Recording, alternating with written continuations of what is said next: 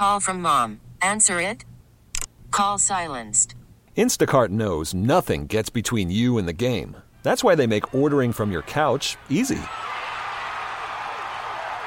Stock up today and get all your groceries for the week delivered in as fast as 30 minutes without missing a minute of the game. You have 47 new voicemails. Download the app to get free delivery on your first three orders while supplies last. Minimum $10 per order. Additional terms apply.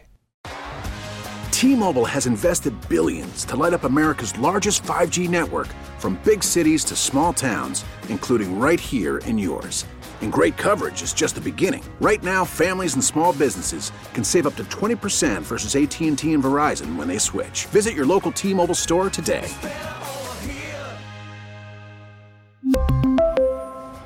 Plan savings with three lines of T Mobile Essentials versus comparable available plans. Plan features and taxes and fees may vary.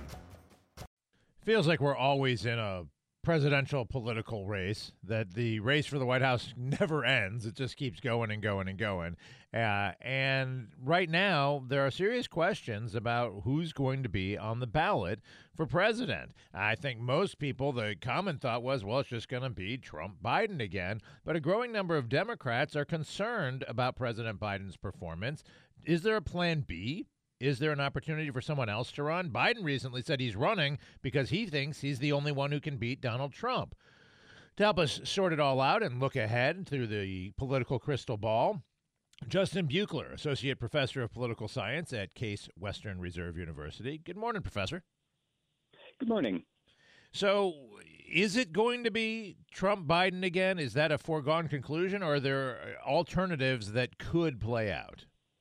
Um, well, I, it, it is the most likely scenario. Uh, it's uh, difficult to see any other scenario happening, but uh, nothing is absolutely certain in the crazy political environment of the 2020s. Let's put it that way. Well, if somebody else were going to run on the Democratic ticket, you'd think we'd have to start hearing something about them sometime soon. But then you see headlines like poll most Americans disapprove of President Biden's handling of the Israel Hamas war, including a majority of Democrats. Yeah, uh, well, I mean, Biden's uh, approval rating is not all that high. Uh, but I mean, that's sort of a warning sign for the Democrats. Um, but that doesn't mean that there's another candidate. And then you look at the calendar, and we're sitting here at uh, December 12th. Uh, we've got the primaries and caucuses coming up, and it's very late for uh, a campaign for a specific alternative to emerge. Uh, Dean Phillips doesn't really uh, look like he's uh, taking off. Uh, so yeah, I mean, Biden's approval rating is not particularly good, but there's a there's a pretty big gap between that and a real alternative emerging. And if there if the election were held today, which we know it's not going to be, but pollsters love to say that, how do you think it ends if it is Biden and Trump? Uh, well, the the polls uh, right now have Trump ahead, but we really want to look more to about six months ahead of the election because that's when we get uh, readings on the state of the economy that are a little more predictive of the election. So we're going to be looking more for Q2 GDP and those kinds of readings because that has a lot more predictive power for election results. When you say um, Trump is so, ahead, is that just in raw votes nationwide, or is that when you consider state by state and look at the electoral? Yeah, those are the battle. Okay. Yeah, those are the battleground states. Uh, so, I mean, he's he's he's ahead in a lot of uh, uh, polls, but those are in, also, in particular, the battleground states. So, if you look at the state by state polls, uh, those have a lot of Democrats pretty nervous. But again, uh, it, it, it's important not to focus on where the polls are today because uh, where things stand about six months ahead of the election, that's a lot more predictive. Right. And, you know, we always hear if the election were held today, but clearly it's not held today. So yeah, it doesn't exactly. really matter what the polls say today. Uh, it matters what they say on election day, and a lot could change between now and then. What would. President Biden have to do, do you think, to get the economy in a position where he can shift things just enough to stay in office? Well, unfortunately, and this is this is the quirk, is that the state of the economy is not under the president's control. We have this thing called capitalism, which is great because it insulates the economy from politicians. Uh, we don't have a president sitting at a control center for the state of the economy, pulling uh, levers and pressing buttons to control for the econ- to control the economy, because it turns out that's a terrible system. Uh, but what that means is that presidents really can't do all that much to affect the state of the economy, which creates this perverse thing where voters look at the state of the economy and give credit or blame to the president when the president doesn't really have all that much to do with the state of the economy. Now, the Federal Reserve actually has a significant impact. So Jerome Powell can have a big impact. And if you look at the Federal Reserve's actions, that's bringing down inflation at a nice, consistent rate. And whether or not we get a soft landing on inflation is important to consider. But Biden, presidents actually don't have that much influence of, Huh. on the state of the economy. And Powell's not running for president, so it really makes you wonder why is the question always, how are you doing now compared to four years ago? And if you feel it's good, you want to keep the candidate who's in office because you're doing better. If you're doing worse, you want to switch them out. Huh. Interesting. We'll continue that conversation and talk about what people feel like President Trump. Former President Trump could do if put back in office to help the economy, because a lot of people feel like he'd make the economy better. But you're saying, eh, they don't have so much control over the economy. We'll talk about that some more coming up with Justin Buchler here on WWL after we get a look at WWL traffic. 626, Dave Cohen with Professor Justin Buchler talking politics this morning here on WWL. So the Democrats may not love Joe Biden as their candidate, but doesn't seem like there's any other real viable uh, options for them out there. So it looks like another Trump Biden showdown come election day. Uh, Professor Buchler, uh, Joe Biden is 81 years old. Donald Trump is 79, 77, I'm sorry, Uh, 77 years old. Uh, how does that factor into what's happening right now in American politics? Uh, well, it's hard to say. I mean, you have two um, elderly candidates.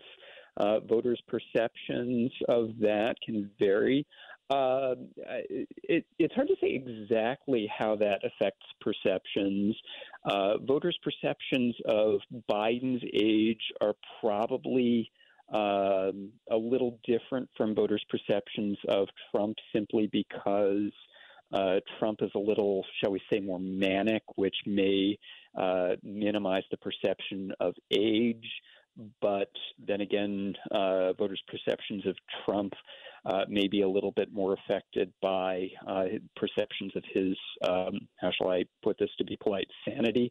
Uh, so uh, the the crass way to put it is you have a senile candidate and a crazy candidate, and that means voters are are, are, are uh, kind of uh, uh, dissatisfied with both. Uh, but yeah, we have two uh, elderly candidates, and um, yeah, there's a lot of dissatisfaction uh, among some uh, voters, but uh, within the Republican base, uh, there are a lot of voters who are still very happy with Trump. Among the Democratic base, they seem to be uh, maybe less happy with Biden. But then again, there's no movement to vote for somebody else, so you get what you vote for. You know, the previous oldest sitting president was Ronald Reagan, who was 77 when he completed his term.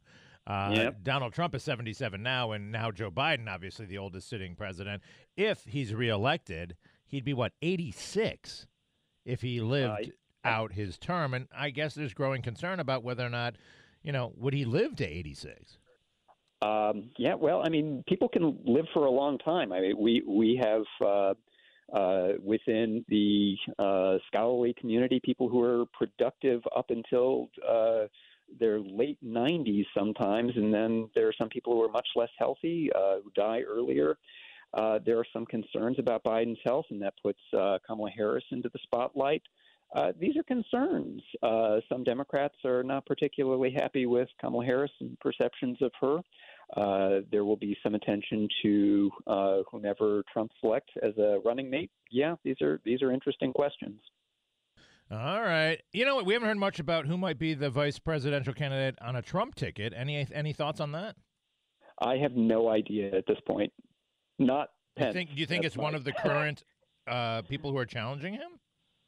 Uh, it seems like some of them are running to be uh, his VP, so I don't know, maybe Ramaswamy, but I, I have no idea. Gotcha. And I don't, maybe he doesn't either. and we've got time for that.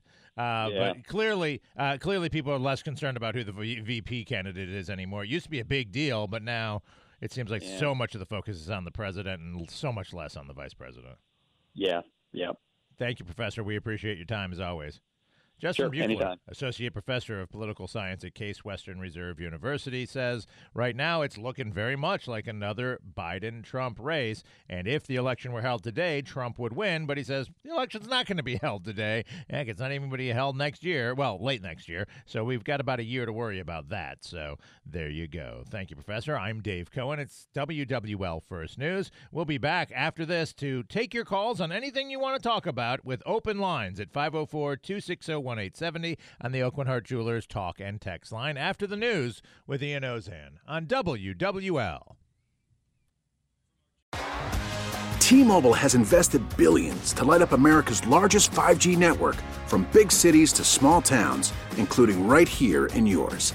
And great coverage is just the beginning. Right now, families and small businesses can save up to 20% versus AT&T and Verizon when they switch. Visit your local T-Mobile store today.